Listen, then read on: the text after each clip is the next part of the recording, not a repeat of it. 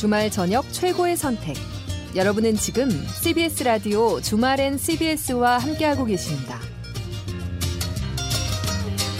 주말엔 CBS 2부 시작했습니다. 실시간 고속도로 교통정보 알아보죠. 한국도로공사 조주은 캐스터 나와주세요.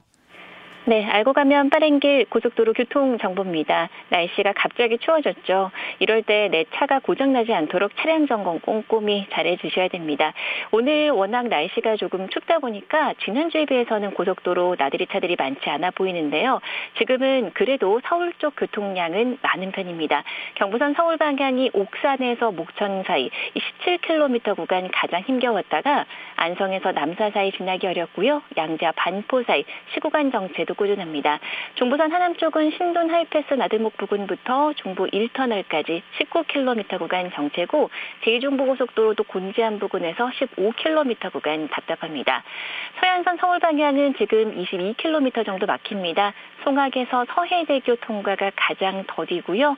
서울 양양간 고속도로 서울 쪽은 내촌 부근 짧게 막혔다가 설악에서 서종 사이 그리고 남양주 요금소부터 강일까지 속도 내려갑니다.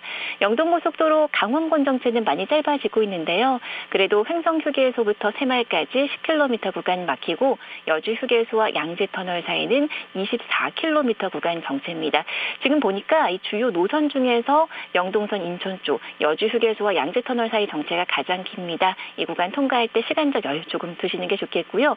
오늘 이 정체 밤 9시와 10시쯤 풀릴 것으로 예상되고 있습니다. 지금까지 주말엔 CBS와 함께하는 한국도로공사 교통센터 조주은이었습니다. 에릭 클랩튼의 Autumn Leaves 주말엔 CBS 2부 첫 곡으로 만나봤습니다. 가을이 정말 이대로 가버리는 걸까요? 예, 아직 11월도 멀었는데. 보라미님께서 오늘 서울에서 패딩 입은 사람들도 보였어요. 정말 춥네요. 라고 하셨습니다. 그분들이 승자죠? 예, 사실 뭐 이렇게 추울 거 예보를 통해 알고 있었습니다만 사람들은 생각보다 보수적인 측면이 있기 때문에 아, 내가 그래도 중간 단계 없이 바로 패딩으로 갈 수 있을 것인가. 눈치를 보게 마련인데 용기 낸 분들이 승자입니다. 0466번님께서 천고마비의 계절에 땅콩과 밤을 삶아서 고소하고 따뜻하게 먹으니 쌀쌀한 날씨도 있게 됩니다. 만난 가을 음식 먹고 건강하게 지내세요. 라고 하시면서 각종 견과류들이 있는 사진도 보내주셨고 아, 감도 같이 드시고 계시네요. 진짜 가을 한 상을 드시고 계십니다. 근데 또 가을이 가고 있어서 어, 어젠 정말 집에서 겨울이불 뒤집어 쓰고 있는데 귤 까먹고 싶더라고요. 만화책 보면서 하, 사계절이 갈수록 어떻게 되는 건지 모르겠습니다. 닉네임 봄날님께서요. 주말엔 CBS 강민님 주중엔 어디 계신가요? 라고 하셨는데 예, 주중에도 회사 나옵니다. 예, 이틀만 쉬고 그냥 뭐 사무실에 잘 지키고 있습니다. 예. 방송은 주말엔 CBS를 주업으로 하고 있지만 그 밖에 또뭐 잔잔바리 역할들이 많이 있어요. 예. CBS의 대들보는 아니지만 뭐 문고리 정도, 예. 알토란 같은 역할은 아니지만 뭐 토란 껍질 정도, 예. 그렇게 소소하게 역할하고 있습니다. 영화로운 주말로 가보죠.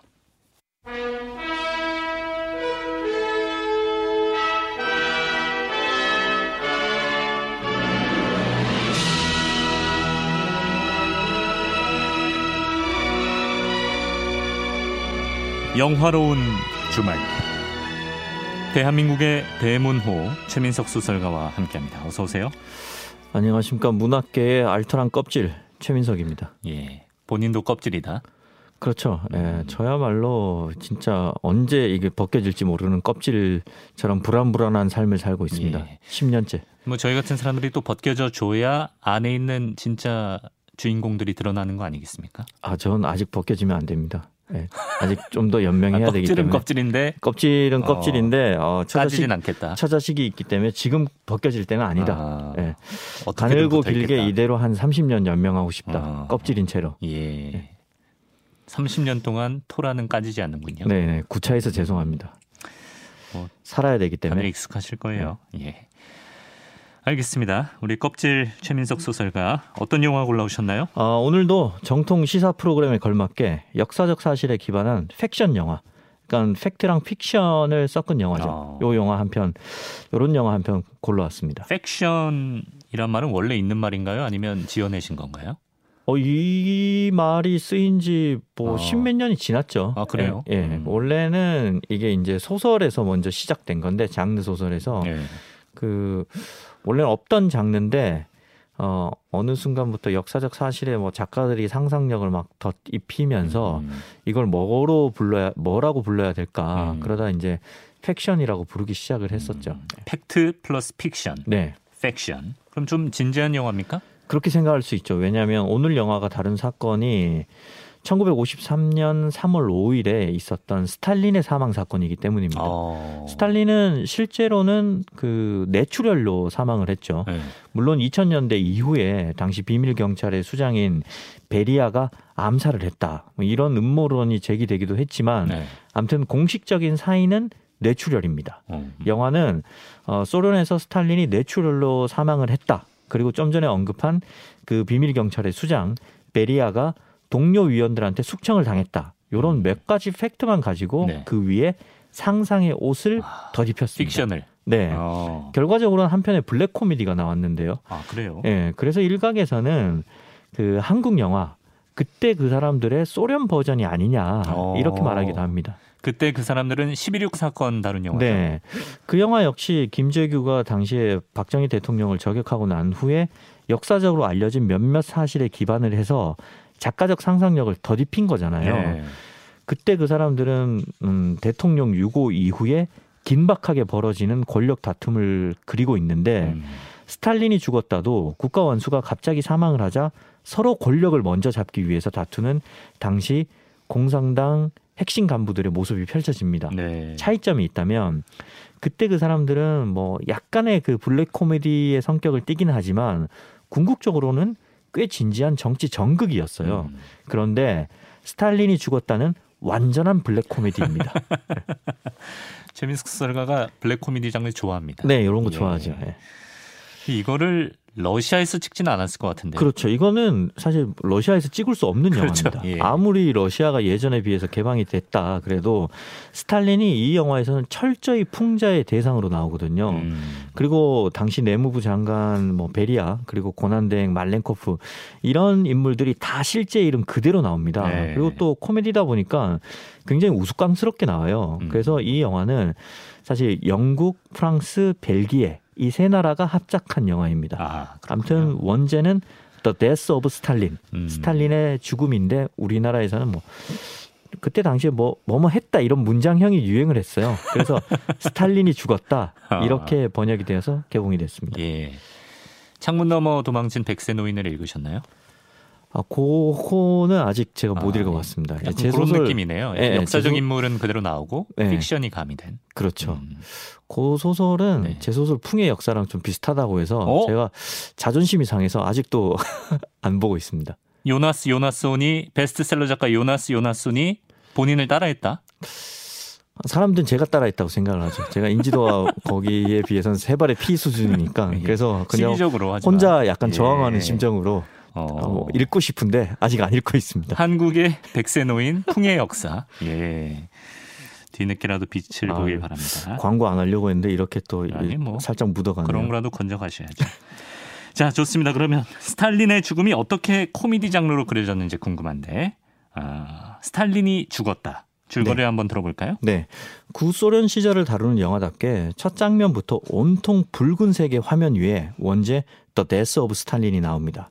그리고 드디어 진짜 첫 장면은 1953년 모스크바의 한 음악당에서 시작을 합니다. 네.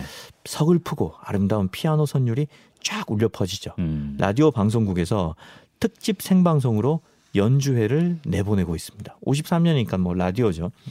담당 PD와 엔지니어는 2층에서 그 유리로 된 방에서 통제실이죠. 음악을 들으면서 즐기고 있는데 네. 이때 전화가 한 통 울립니다. 어떤 전화입니까? 전화를 받은 담당 PD는 굉장히 경직된 채 네, 네, 17분 뒤에 전화를 걸겠습니다. 이렇게 말하고 한가롭게 옆에서 사과를 먹고 있는 엔지니어한테 예. 지금 몇 분이야? 17분 후면 몇 분이야? 이렇게 긴장해서 아, 물어봅니다. 초긴장인데요. 네. 예. 짜증이 나는 엔지니어는 아 대체 누가 전화를 걸었는데 그래요? 이러자 네. PD가 말을 합니다. 네. 당서기장. 아, 당서기장이 스탈린인가요? 그렇습니다. 스탈린이 전화를 걸었어요? 네. 오. 둘은 서로 대화를 하는 사이에 야 우리가 대화하는 사이 지금 몇 분이 지나갔는 거야. 이런 걸 따지면서 실랑이를 벌입니다. 네. 그런 사이에 또 시간이 흘러가죠. 그러고 장면이 바뀌면 스탈린은 비밀 격장 국 아, 비밀 경찰 국장인 베리아한테 숙청 명단을 건넵니다. 네. 이른바 블랙리스트 명단인데 반동 분자 아. 명단인 거죠. 네. 명단을 받, 건네받은 베리아가 부하들한테 리스트를 건네주고 어, 화면이 바뀌면 모스크바 시내 곳곳에서 사람들이 경찰들한테 잡혀갑니다. 아. 그러니까 당시 이제 나는 새도 떨어뜨리는 스탈린의 권력 이걸 좀 네. 보여주고 시작하네요. 그렇죠. 이 스탈린의 권력이 무시무시했다, 막강했다 음. 이런 걸 보여주는 거죠. 그리고 이제 다시 음악당으로 돌아오면 17분이 지났습니다. 이 담당 PD가 이 과거 구소련 시절이다 보니까 담당 PD도 국장 동지라고 불러요. 음. 이 국장 동지가 스탈린한테 전화를 하니까 네. 스탈린이 짧게 말을 합니다. 네. 좀 이따 사람을 보낼 테니까 지금 공연 중인 음악회 녹음본을 보내게. 어. 그러고 전화를 뚝 끊어버립니다. 네. 권력자답게 자기 할 말만 하고 끊어버려요. 전화를 받은 이 방송국 국장 동지는 네. 갑자기 멍해집니다. 어. 아, 뭔가 잘못된 느낌인데요. 그렇습니다. 연주회를 녹음하지 않은 겁니다. 녹음본 보내달라 예. 그래요. 이 국장 동지는 갑자기 밑으로 내려가서 으, 으, 음악회를 듣고 이제 나가는 관객들과 집에 가려는 오케스트라 단원들을 모두 붙잡고 소리를 칩니다. 한 번 더 하자. 예, 동작 그만! 아, 모두가 이제 국장 동지를 보니까 말을 하죠. 예. 음악적 비상 상황이요. 이렇게요. 음악적 비상 상황. 네. 모두 그대로 남습니까? 또 이게 블랙 코미디니까 이대로 순탄하게 흘러갈 리가 없죠. 네. 이때 화면은 오늘의 주인공인 이 음악회의 주인공인 피아니스트를 본- 비춥니다. 네. 이 여성 피아니스트는 007 Quantum of Solace에서 Bond girl로 출연한 바 있는 어, 우크라이나 출신의 여배우 올가 올가 쿠릴렌코입니다. 아, 자본주의 영화에 출연한 전력을 가지고 있는 배우답게 네. 국장의 목 날아가는 소리를 아주 쉽게 얘기합니다. 전 싫은데요. 넘겠다. 네, 굉장히 굉장히 이제 대바라진 캐릭터인데 예. 그래서 국장이 깜짝 놀라서 이 피아니스트를 조용한데 데리고 가서 말합니다. 지금 죽고 싶어서 이러는 거야? 네. 어? 네. 그래서 피아니스트가 당차게 말합니다. 아. 그럼 저 역시 아버지와 오빠의 길을 따라가겠어요. 아, 아버지랑 오빠가 스탈린한테 숙청을 당했나 보네요. 맞습니다. 그래서 이 어. 피아니스트 극중 이름이 마리아입니다. 마리아는 자기 가족의 원수인 스탈린을 위해서 또 한 번 연주를 하고 싶지 않은 겁니다. 네. 그런데 그렇게 연주를 안 하면 국장의 목이 날아갈 판이잖아요. 그렇죠. 국장은 이제 갖은 설득과 회유와 협- 협박을 거친 끝에 결국은 돈 2만 루블을 주기로 하고 어. 그러니까 자본주의 영화에 출연한 배우한테는 역시 돈이다. 이렇게 돈 2만 루블을 주기로 하고 마리아를 다시 콘서트장 안으로 데리고 옵니다. 예. 근데 와 보니까 또 다른 문제가 있어요. 또 무슨 문제예요? 관객의 절반 이상이 기다리지 못하고 나가버린 겁니다. 아, 관객도 좀 있어야 느낌이 살거든요. 네. 근데 이게 관객이 없으면 소리가 울리잖아요. 네. 공연장 특성상. 아. 그래서 이제 부하 직원들한테 얘기를 해서 밖에 나가서 무조건 사람들을 데리고 오라고 합니다. 이제 이 엔지니어와 공연장 스탭들이 밖에 나가서 뭐 생선 생선 장수, 뭐 공사장 인부, 야채 장수, 뭐 이런 사람들 평생 클래식 공연장에 한 번도 안 와봤을 아. 법한 사람들을 무더기로 끌고 옵니다. 야, 결혼식 하객 알바처럼 약간 그렇죠. 이 진짜 박수 부대를 박수 모집한 부대죠. 겁니다. 예, 진짜 박수 소리를 녹음하기 위해서 데려온 거죠. 어, 그런데 또 다른 문제는 아무튼 이 영화는 이렇게 첩첩산중이네요. 소동극 특유의 첩첩산중이 아, 계속 나와요. 소동극이네 정말. 예, 예. 예. 또 다른 문제는 이 사람들을 인력을 동원하는 사이에 이 지휘자가 굉장히 고령이었어요. 네. 갑자기 빈혈이라도 왔는지 쓰러지는데 쓰러지면서 하필이면 또 벽에 걸려 있던 양동이의 머리를 아. 부딪혀서 완전히 정신을 잃어버립니다. 코미디 영화 맞네요. 슬랩스틱까지 나왔으면 그렇죠. 아니, 쓰러지면서 노선을 그쪽으로 가겠다는 겁니다. 그냥 안 쓰러지고 꼭 뭐 하나 부딪히면서 더 쓰러지는 거죠. 예, 노선을 코미디로 가겠다. 네. 예. 그래서 이제 동원된 관객들이 격져 있는 콘서트장에서 무심하게 막 음악을 들으면서 뜨개질을 하고 아하. 하품을 하고 네. 심지어 이게 저는 뭔지는 모르겠는데 약간 그 소란식 피클 같은 거더라고요. 네. 투명한 유리병에 마치 우리로 치자면 깍두기 같은 건데 네. 그거를 통째로 계속 먹 팝콘 대신 깍두기를 예, 먹습니까? 계속 그런 걸 먹는 와중에 예. 이제 잠옷을 입은 한 할아버지 지휘자가 등장을 합니다. 아, 대타를 구했군요. 네. 끌려왔어요. 자다가, 자다가 끌려 나온 예, 거죠. 잠옷 입고. 그 와중에도 이 은퇴한 할아버지 지휘자는 집에서 나가면서 아내한테 유언을 말합니다. 아, 숙청 대상이 된줄 그렇죠. 아. 갑자기 자고 있는데 당에서 나왔다고 하니까 아, 아 내가 뭘 또 잘못했구나 아. 이런 거를 이제 그 영화의 깨알 같은 장면으로 당시 스탈린 시대의 서술이 굉장히 아. 그 펄했다 이런 걸 이제 블랙 유머로 보여주는 거죠. 저한 사람의 지시 때문에 이게 몇 사람이 지금 고생하는 겁니까? 네. 어쨌든 이렇게 소동이 펼쳐져서 결국 그래서 녹음은 마칩니까? 네. 뭐 비록 시간이 좀 걸리긴 했지만 스탈린이 보낸 군인들한테 연주회를 녹음한 LP를 건넸습니다. 네. 네. 1953년이라 저도 보니까 재밌더라고요. 녹음을 LP에다 하더라고요. 음. 네. 이때 일찌감치 007에서 제임스 본드와 협력한 적이 있는 우리의 올가 쿠릴레코, 네, 즉 피아니스트 마리아가 갑자기 급하게 다가와요. 네. 그러면서 얘기를 합니다. 스탈린 동지에게 보낼 찬사의 편지를 썼어요. 아. 이렇게 당차게 말하죠. 예. 국장은 또 아까 그 사연을 알잖아요. 네. 예, 이 사람이 어떤 생각을 하고 있는지. 그래서 혹시나 무슨 일이 생길지 몰라서 말리는데 네. 이때 스탈린이 보낸 군인이 막 다그쳐요. 아, 시간 없다고? 그렇죠. 아. 이 군인은 안 그래도 국장 때문에 늦어서 지금 빨리 가야 되는데 늦으면 자기가 욕 먹잖아요. 그렇죠, 그렇죠. 래서 무조건 빨리 가려고 합니다. 네. 그래서 녹음본 LP를 들고 이제 황급히 가려고 하는데 네. 이때 피아니스트 마리아가 그 자기가 쓴 편지를 그 LP가 있는 가방에 슬쩍 아. 끼워 넣습니다. 전달이 되네요. 스탈린이 네. LP를 받겠군요. 그렇죠. 물론 이제 야 왜 이렇게 늦었어? 뭐 이런 호통과 면박을 이제 준 다음에 스탈린은 건네받은 LP를 전축에 딱 올려서 재생을 하죠. 네. 이제 굉장히 아름다운 피아노 선유 어, 피아노 연주음이 집무실에 울려 퍼지고요. 스탈린은 음악을 딱 들으면서 책상에 가서 앉으려고 하는데 네. 바닥에 보니까 웬 종이 편지 하나가 떨어져 있습니다. 아, 아까 그 피아니스트 마리아가 끼워 넣은 편지. 그 편지죠. 예. 편지에는 이렇게 쓰여 있습니다. 네. 이오시프 스탈린, 당신은 조국을 배신하고 인민을 짓밟았어. 당신의 죽음과 신의 용서를 빌겠다. 폭군 이렇게 써, 썼습니다. 이걸 다 보고 스탈린은 가소롭다는 듯이 껄껄껄껄껄껄 별거 아니다는 듯이 네. 이렇게 웃어 웃습니다. 예. 그런데 너무 웃었기 때문일까요? 아니 받아주셔야죠.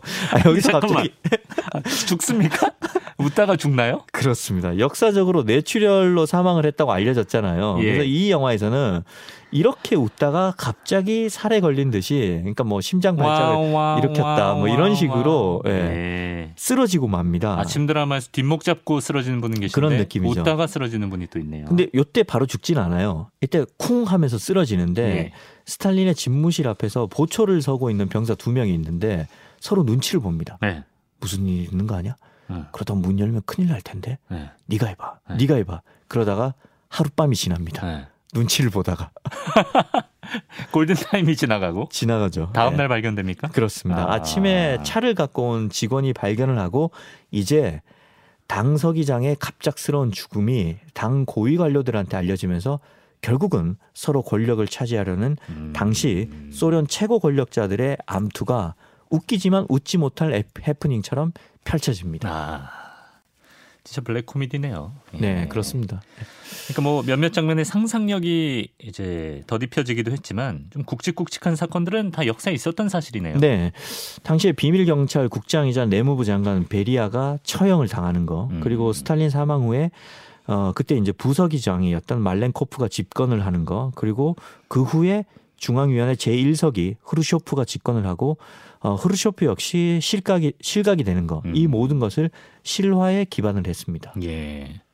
어, 찰리 채플린 무성 영화 한 편 본 느낌도 나요. 그런 느낌도 조금 예. 나요. 예. 좀 짧은 짧을 것 같아요. 1시간 41분. 어, 제꽤 기억으로는. 음, 예, 1시간 41분이었습니다. 그래요. 예. 좋습니다. 스탈린은 죽었다. 오늘의 영화였는데 스탈린이 이, 죽었다. 아, 예. 스탈린이 죽었다. 뭐 그, 렇게 검색을 해도 나올 거예요. 아, 알겠습니다. 매력 포인트는 뭔가요, 이 영화에? 모든 등장인물이 그 역사적 인물들을 그대로 가져왔지만 그 캐릭터들이 행동하는 방식은 세상에 알려지지, 않, 알려지지 않은 것들입니다. 음. 예컨대 흐르쇼프가 스탈린이 살아있을 당시에 가장 중요하게 여겼던 일은 스탈린을 웃기는 일이었습니다. 아, 실제로요? 예, 아니요, 실제로는 모르죠. 아, 영화에서? 아, 그래서 이 중앙위원회 그 제일 비서 흐루쇼프는 네. 집으로 이제 퇴근을 하면 음. 매일 밤마다 아내한테 에, 오늘 오늘 내가 있던 오리 농담에는 스탈린 동지가 웃었다.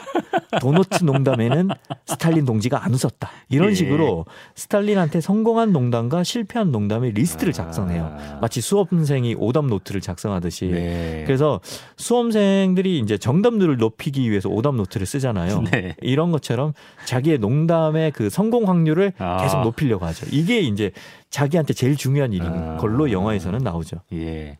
사실 역사도 정사보다는 야사가 더 재밌고 그런 거 네. 아니겠습니까? 예, 이런 식으로 영화가 인물들의 알려지지 않은 면을 좀 새롭게 접근을 해서 보여주네요. 네. 그리고 또 절대 권력은 반드시 부패한다 이런 말이 있잖아요. 네. 그것처럼 절대 권력은 반드시 희화될 수 있다. 뭐 이런 면도 보여줍니다. 음. 만약 스탈린이 절대 권력이 아니었고 또 그가 그토록 많은 인민들 인민들을 처형하지 않았다면 이런 영화는 사실 안 나왔을 거잖아요. 그렇죠. 러니까 이건 역시 영화의 서사 외적으로도 주는 울림이 있는 것 같아요. 음. 이런 게 블랙 코미디 장르의 묘미가 아닌가. 네. 그리고 메시지는 딱 세게 때리잖아요. 그렇죠. 뭐 그 우리가 흔히 생각하는 그 서구권식의 독한 유머가 많이 있습니다. 음. 좋습니다. 자, 최민석 작가의 한 줄 평도 들어볼까요? 결국 가장 웃긴 코미디는 합리적이고 평등한 세상을 이룩한다면서 그 과정을 비합리적이고 불평등하게 실행한다는 것이다. 음. 예, 요런 과정을 조소한 음. 예, 요런 과정의 그 실패를 조소한 작품입니다. 예. 오늘 어떤 노래 골라오셨습니까? 이제 구소련을 그 배경으로 한 영화잖아요. 네. 그또 이쪽을 생각하면 우리 또 연결 접점이 있죠. 저랑 또 성도 같은 빅토르 초이. 아, 예. 그래서 민석 초이와는 민석 초이와는 아, 저는 경주 최가인데 빅토르 초이도 예. 경주 최인지는 모르겠지만 어, 아무튼 예, 빅토르 빅토르, 초이. 초이의 아, 우리가 이제 피가 이어졌을지도 모르니까 네. 예, blood type. 아. 저 원래 이 노래가 러시아어일 거예요. 근데 뭐 음. 제가 러시아어는 모르겠고 음. 아무튼 그 세계적으로 유통되는 거는 이제 혈액형 Blood Type이라고 어, 되어 있습니다. 그래서 요 노래 예, 네. 들려드리면서 저는 물러나겠습니다. 빅토르 초이의 Blood Type 듣고요. 민석 초이, 최민석 작가는 보내드립니다. 다음 주에 뵙죠. 고맙습니다.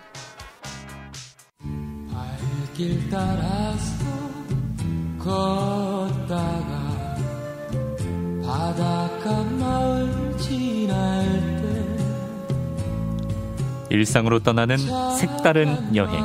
김시덕의 완행. 문헌학자 김시덕 박사와 함께합니다. 어서 오세요. 예, 안녕하십니까. 지난주에 저희가 드디어 이새 코너를 런칭하고 나서 많은 분들이 한껏 기대감을 표출하시면서 아이고. 앞으로 어디 어디 가는지 정말 궁금하다. 네. 내가 있는 고장도 왔으면 좋겠다. 이런 분들이 많이 계셨거든요. 지난주는 저희가 순천시로 네. 가봤는데 이번 주는 어디로 가보나요? 예. 지난 시간에 전라남도 순천 말씀을 드리면서 네, 경상북도 영주랑 비교를 몇 번 했습니다. 맞아요. 그래서 나온 김에 영주를. 음, 가죠. 두 지역 다 수해, 큰 수해를 겪었던 지역으로 그렇죠. 이렇게 비교를 해주셨는데 영주를 오늘 가보는군요. 사실 뭐 저는 아직 영주를 못 가봤는데 음. 여행 좀 좋아하신다 하는 분들은 영주를 꼭 추천하시더라고요. 뭐. 부석사, 소수서원 볼 게 많은 고장이잖아요. 맞습니다. 네. 그 영주가 여러분들이 아마 등산 좋아하시는 분들은 소백산 올라가신다고 풍기에서 가시죠. 풍기. 풍기도 아, 영주시입니다. 예. 풍기 인삼. 네, 맞습니다. 음. 그리고 인견. 인견은 뭐예요? 그 직물 중에 예. 풍기에서 아, 인- 유명한 인 견이 그런 게 있습니다. 예. 강화도의 뭐처럼 예. 그래서 풍기가 원래는 다른 지역이다 보니까 약간 영주로 안 묶이지만 음. 사실 영주에서는 지금 풍기를 밀고 있는 그리고 한우는 뭐 전국적으로 유명하니까 한우도 음. 유명하고요. 풍기가 또 하나 최근에 개인적으로 좋아하는 건 도너츠가 유명합니다. 도너츠요? 예. 먹는 도너츠. 그 풍기 하면 동양대학교라는 대학교가 있는데 네. 그 앞에서 개업했던 정도너츠라는 도너츠가 있습니다. 네. 정말 가봤는데 작은 가게예요. 어. 거기서부터 커서 전국구가 된 도너츠 체인인데 아, 유서 깊은 어 그렇습니다. 도넛 가게인가요? 예. 어. 맛있습니다. 도너츠 맛이 열몇 가지가 있어요. 아 그래요? 예. 꼭 한번 드셔보시길 바라고요. 예, 지금 말씀해주신 것 중에 제일 혹하네요. 네. 예. 앞으로 지난 지난 시간에 출연을 하고 나서 네. 음식 얘기를 꼭 집어넣어야 되겠다는 반성을 하면서 왔, 왔기 때문에 사람들이 좋아하는 건 먹는 거니까. 그렇죠. 예. 가서 또 없으면 좀 허하니까. 아, 그래요. 지난주에 이제 영주 언급을 하시면서 약간 이제 순천 같은 경우에도 철도 관사를 중심으로 도시가 확장됐던 예. 그렇습니다. 런 어떤 스토리를 말씀해 주셨는데 영주도 뭐 철도가 많이 지나잖아요. 그렇죠. 예. 좀 관련 유산이나 그런 것들이 있을까요? 맞습니다. 영주 하면은 만약에 서울 경기권에서 가시면은 청량리에서 타고 중앙선을 타고 가시죠. 네. 그러면 우리 프로그램 제목이 완행인데 음. 바로 얼마 전까지 중앙은 중앙선은 완행이었죠. 최근에 이제 고속철도가 개통되고 있는 중이라 네. 앞으로는 완행이 아니게 됩니다만 음. 내려가셔서 영주역에 내리시면 거기서부터 그 local train이라고 해야 되나요? 음. 지역선으로 갈라지는 영동선 음. 그리고 경북선이라는 철도로 갈라지는 음. 철도의 요충지입니다. 네. 그래서 가보시면 초, 지금 영주역은 홍수도 나고 이런저런 일이 있어서 위치를 한번 옮긴 거고 아. 여전히 시내긴 합니다. 예. 근데 더 옛날의 영주역은 지금의 완전한 구도심 쪽그 오늘 말씀드릴 근대 역사 거리라고 하는 그 저- 마을 전체가 근대 문화유산이 되어 있는 곳이 있습니다. 근대 역사 거리. 예, 근대 아. 역사 거리. 예. 그 바로 인접해서 영주역이 있었습니다. 아. 그리고 영주역이 남쪽에 있고 그 위에 근대 역사 거리가 있고 네. 그 북쪽에 철도 관사촌이라고 아. 그 지역 분들은 속칭 관사골. 관사골. 예, 이거 난 정겹죠. 관사골. 그 경기도가 되면 그건 관사굴이라 고 불렀을 텐데 네. 골을 굴이라고도 하더라고요. 아 그래요? 네. 어. 가서 보시면은 순천만큼은 아니지만 그쪽 네. 분들도 애정을 가지고 음. 이 마을을 좀 테마 테- 파크화 시키고 음. 수- 뭐 게스트하우스도 만들고 키우시려는 움직임이 있어서 음. 꽤 보기가 좋았습니다. 그렇군요. 어쨌든 오늘은 그럼 근대 역사 거리를 중점으로 네. 영주 지역을 살펴보는군요. 네. 예. 어떤 모습입니까? 근대 역사 거리는? 근데 역사거리는 영주역 영주도 물론 조선시대나 그 이전부터 발달한 도시지만 그러니까 부석사와 소수서원이 있겠죠. 네. 그리고 무선마을이라는 유명한 마을도 있고요. 음. 하지만 지금 형태를 갖추게 된 것은 영주역이 개통하면서 교통이 요지가 된 이후죠. 역시나. 예, 역시나 그렇습니다. 예. 그러니까 전혀 없던 곳에 만들어진 신도시가 대전 같은 게 있다면은 아, 물론 대전도 대전역 동쪽의 소재동 지역은 네. 송시열 관련 유적이 있는 지역이긴 합니다만 음. 영주역이나 이런 순천 같은 것도 원래는 있어 기본적으로는 베이스가 있고 조선 시대부터 네. 그걸 바탕으로 해서 그 옆에 신도시를 만드는 식으로 음. 근대화가 되죠. 네. 영주도 마찬가지입니다. 그래서 그렇게 만들어진 신도시 지역이 지금 말하는 근대 역사거리입니다. 음. 예전 정미소라든지 이발소 건물 같은 것이 식민지 또는 현대 초기 50, 60년대 네. 풍경을 잘 남기고 있어서 아, 한 제걸음으로 한 20몇 분 정도 천천히 20몇 분 정도면 예. 몇 미터 될까요? 미터 개념으로는 좀안 떠오르는데 한 1, 1km 조금일 겁니다. 어, 살살 걸으시면서 네. 중간에 먹을 것도 드시고 하시면은 그냥 볼, 볼만한. 음, 그왜 말씀을 왜 드리냐면 다들 영주역을 가시는 이유는 네. 소백산을 가시거나 아, 그렇죠. 부석사 소수원을 가기 위해서 들러가는데 그렇죠, 그렇죠. 영주역과 영주 시내도 볼만한 게 있다라는 음, 추천을 해드리기 위한 게 큽니다. 그러네요. 우리가 잘 모르고 있던 네. 네, 근대 역사 거리. 걸어서 한 20분 남짓 그 거리 전체가 예. 문화유산으로 맞습니다. 지정이 된 거예요. 물론 이제 중간 중간 점적으로 중요한 건물들이 있어서 음. 그 건물을 모으는 형태로 됐긴 했지만 네. 그 문화재청 홈페이지 가시면 그 소개가 돼 있는데 소개 안 돼 있는 건물들도 볼 만한 게 많습니다. 어떤 게 있어요? 예를 들어 교회 건물이라든지 음. 50년대 건물인데 괜찮고요. 음, 그 살짝 비껴나간 골목골목에도 많고 뭐 지난 시간부터 주목하고 있는 1960년대의 수해로부터의 재건 흔적. 아, 지난 시간에 순천에서 A지구 C지구라는 네. 재건 주택이 만들어졌다 말씀드렸는데 그게 아직까지도 뭐 그렇죠. 이름이 남아 있다. 맞습니다. 예. 순천의 구도심의 북쪽과 남쪽을 개척하는 역할을 했다 말씀드렸었는데 네. 이 영주 같은 경우도 61년 수해 순천은 62년이고 영주는 61년입니다. 음, 61년 수해 때 핀- 이재민들을 지금 말씀드린 근대 역사거리의 동쪽 끄트머리 네. 당시로서는 빈 땅에 안착을 시키면서 네. 이분들을 구제했고 영주 시내도 넓어지는 효과를 낳는 그때 굉장히 적극적이었다고 하셨잖아요. 맞습니다. 군인들 다 동원하고 아, 그렇습니다. 예, 집 터를 하나 뭐 촌을 하나 만들어줬다. 그렇습니다. 예. 그러니까 영주시는 그때 사실은 새로 탄생했다고 볼 수 있는 것이 음, 그 박정희 장 그땐 장군이죠. 박정희 장군의 5.16 군사정변 네. 이 5월 16일인데 이 홍수가 난 게 7월 11일이거든요. 두 달이 채 안 된 시점에 일어나다 보니 네. 본인이 쿠데타를 일으킨 뒤에 맞닥뜨린 최초의 국가적인 사업이었던 겁니다. 아, 그래서 온 힘을 동원한 거죠. 네. 당시에 영주 출신의 군인들은 전부 휴가 보내서 복구시키고 영주 출신 대학생들은 학비도 지원해주고 네.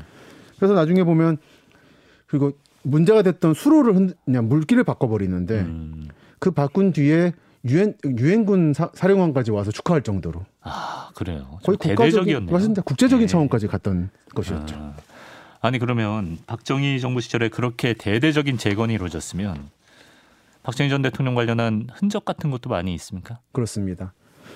지난 시간에 순천이 박정희 대- 장군 시절에 복구에 대한 기억이 잘 안 보인다는 말씀드렸었는데 네. 영주는 대조적으로 음. 몇, 군, 몇 가지 흔적이 남아 있습니다. 한 가지는 서천이라는 천을 직강화, 그러니까 똑바로 펴는 공사를 했었는데 네. 그때 박정희 장군이 와서 또는 이제 재건회의 최고 의장이죠. 의장이 와서 심었던 나무 앞에 비석이 남아 있고 음, 현장에서 실무 지휘를 했던 이성가 장군이라는 사람의 공덕비가 남아 있고 아 실무 지휘했던 장군의 공덕비. 예. 그렇습니다. 야, 워낙에 아마 해방 후에 겪었던 몇 안 되는 큰 수해인지라 그 정도로 해서. 예, 그걸 진두지휘한테 대한 고마운 표현이 남- 잘 남아 있죠. 예. 아니 그러면 그런 흔적들을 보면서 영주 시민들은 뭐, 뭐 어떤 무슨 말씀하시던가요? 뭐, 그 본인들도 알고는 계시는데 예, 별- 왜냐면 지난번에 순천시 예. 같은 경우는 잘 기억을 못 하고 있다고 하- 했잖아요. 영주는 어- 분위기가 어떤가 해서. 영주는 아무래도 이 박정희 장군 대통령이 네. 경북 사람이기도 해서 네. 조금 더 친근감이 있습니다만 이- 음, 기본적으로 절, 특히 젊은 친구들은 잘 모르는 음, 하지만 그런 게 있었다고 듣고 있다 부모님한테 들었다라는 음. 분위기는 존재하는 것 같습니다. 음, 순천은 그런 얘기가 거의 안 되는 거고요. 음. 그런 부분에서 두 지역 간의 차이가 보여집니다. 뭐 최소한 일단 기념할 수 있는 흔적들은 남겨놨습니다. 아, 그렇습니다. 예. 좀 근대 역사 거리를 좀 더 자세하게 좀 묘사해 주시면 좋을 것 같아요. 일단 그긴 거리를 네. 전체를 문화유산으로 지정했다는 게서 저는 하나 의문이 드는 어. 게 어쨌든 뭐역 근처고요. 그렇죠. 옛날요. 예, 옛날 역. 개발을 음, 하려고 하는 사람들이 있을 것 같아요. 그러니까 영주가 다행인지 불행인지 네. 개발의 분위기가 구도심에서 크진 않고요. 네. 솔직히 말해서 큰 도시는 아닙니다. 영주 구도심은. 네. 그 그나마 구도심 쪽을 개발하는 게 아니라 남쪽에 시청이 있는 쪽을 따로 개발했고 음. 구도심과 별도로 그리고 방금 말씀드린 직강화시킨 강 의 넘어서 서쪽에 새로 신도시를 만들었어요. 음, 그러다 보니 현지에서 느낀 부분은 저도 그때 도시 재생센터 관련 초청을 받아 갔던 건데 네.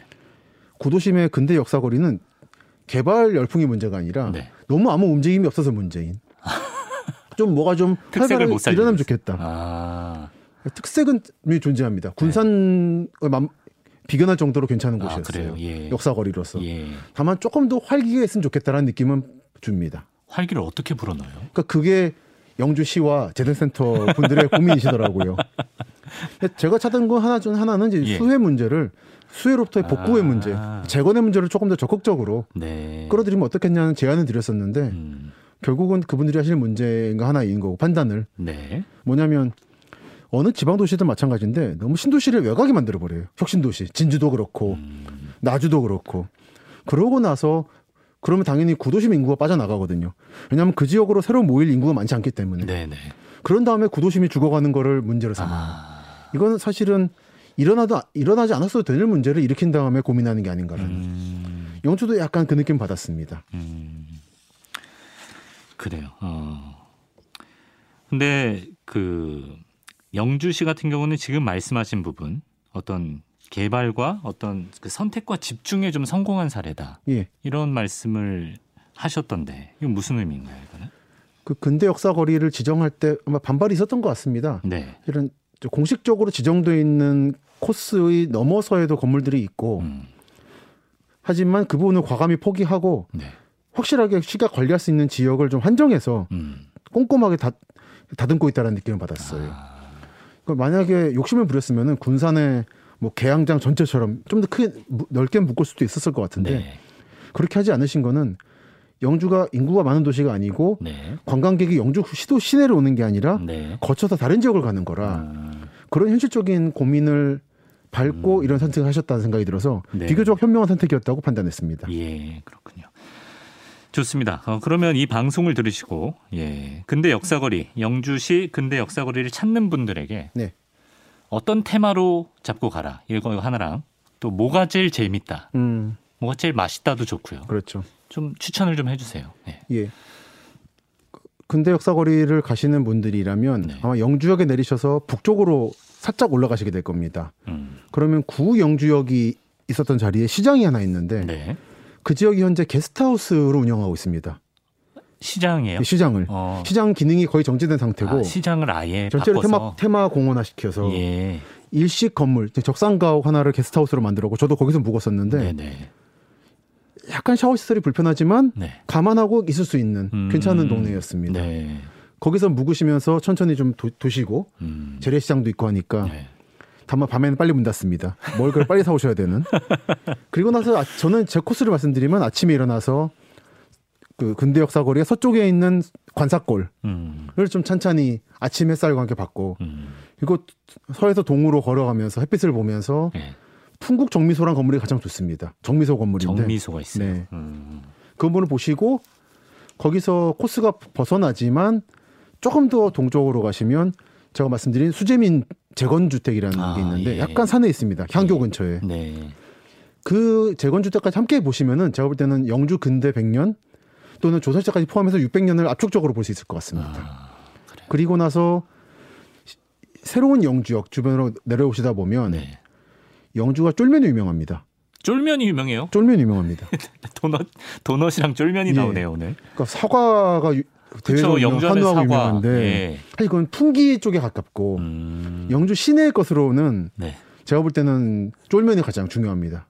아 그래요. 3대 강자가 있는데 뭐 영주 안에만? 영주 안에만 어. 그러니까 쫄면 자체가 인천 인천 신포동에서 만들어진 거 아닙니까? 아. 신포시장이라는 데에서 면을 삶기를 잘못 조절했다가 이게 나름 맛있어가지고 개발된 게 네. 아. 실수로 만들어진 메뉴예요. 그렇죠. 어. 그, 그- 인천에서. 예, 인천에서. 음. 근데 그거와는 약간 다른 계통이고 면이 좀 느낌이 다릅니다. 네. 좀 설탕 많이 넣고 네. 맵게 하기도 하는데 매콤 달콤 새콤한 느낌이 나는 네. 굉장히 독특하고 맛있는 쫄면이 풍기 영, 영주 시내에 있습니다. 삼대 쫄면 어딜 가도 성공합니까? 예, 꼭 검- 아. 검색을 해보시면은 예. 호불호가 갈리는데 네. 저는 그 동네 분들이 자주 가는 데를 갔습니다. 아. 꽤줄 서야 됩니다. 예. 아니 좀뭐 영주 안 가봐서 그런지 몰라도 영주 하면은 뭔가 다른 메뉴가 나올 줄 알았는데 쫄면이 나와서 좀 놀랐어. 아, 물론 한우 한우 골목 유명하죠. 한우. 예. 그때 시장님하고 같이 있었는데 시장님은 꼭 그 한우 고개를 추천하시더라고요. 네. 근데 한우는 어디나 있으니까 음. 제가 볼 때는 영주의 독특한 것은 쫄면입니다. 쫄면. 추천입니다. 그래요. 또 뭐 철도를 중심으로 한 역사, 또 수해 재건을 기반으로 한 역사, 그리고 또 내친김에 식도락 여행까지 음. 쫄면도 드시면서 영주 근대 역사거리 투어를 오늘 또 말씀해 주셨습니다. 예. 뭐 네. 마치시면서 하실 말씀 없으신가요? 다음 완행 열차가 어디로 갈 것인가 생각을 하고 있습니다만 네. 다음 시간에는 지난번에 전라남도 순천 음. 이번엔 좀 올라와서 경상북도 영주를 봤고요. 네. 이번에 조금 더 올라가서 강원도 남부의 영어를 가볼까 합니다. 영월로 갑니까? 예. 어, 영어를 가는데 등산을 할 건 아니고요. 네. 전 산보다는 평지가 좋은 입장이라 영월의 근대 산업 유산들 그리고 음. 철도 얘기를 좀 하겠습니다. 근대 산업 유산들. 철도가 지금 약간 관통하는 맥이네요. 그렇죠. 우리 좀 이, 이어지는. 우리 테마 자체가 지금 완행이라 완행 열차죠. 좋습니다. 영월에서 또 그 일대에서 들으시는 분들은 또 많이 기대하실 것 같은데요. 예. 자, 김시덕의 완행 문헌학자 김시덕 박사와 오늘도 재미있는 여행 같이 해봤습니다. 고맙습니다. 감사합니다.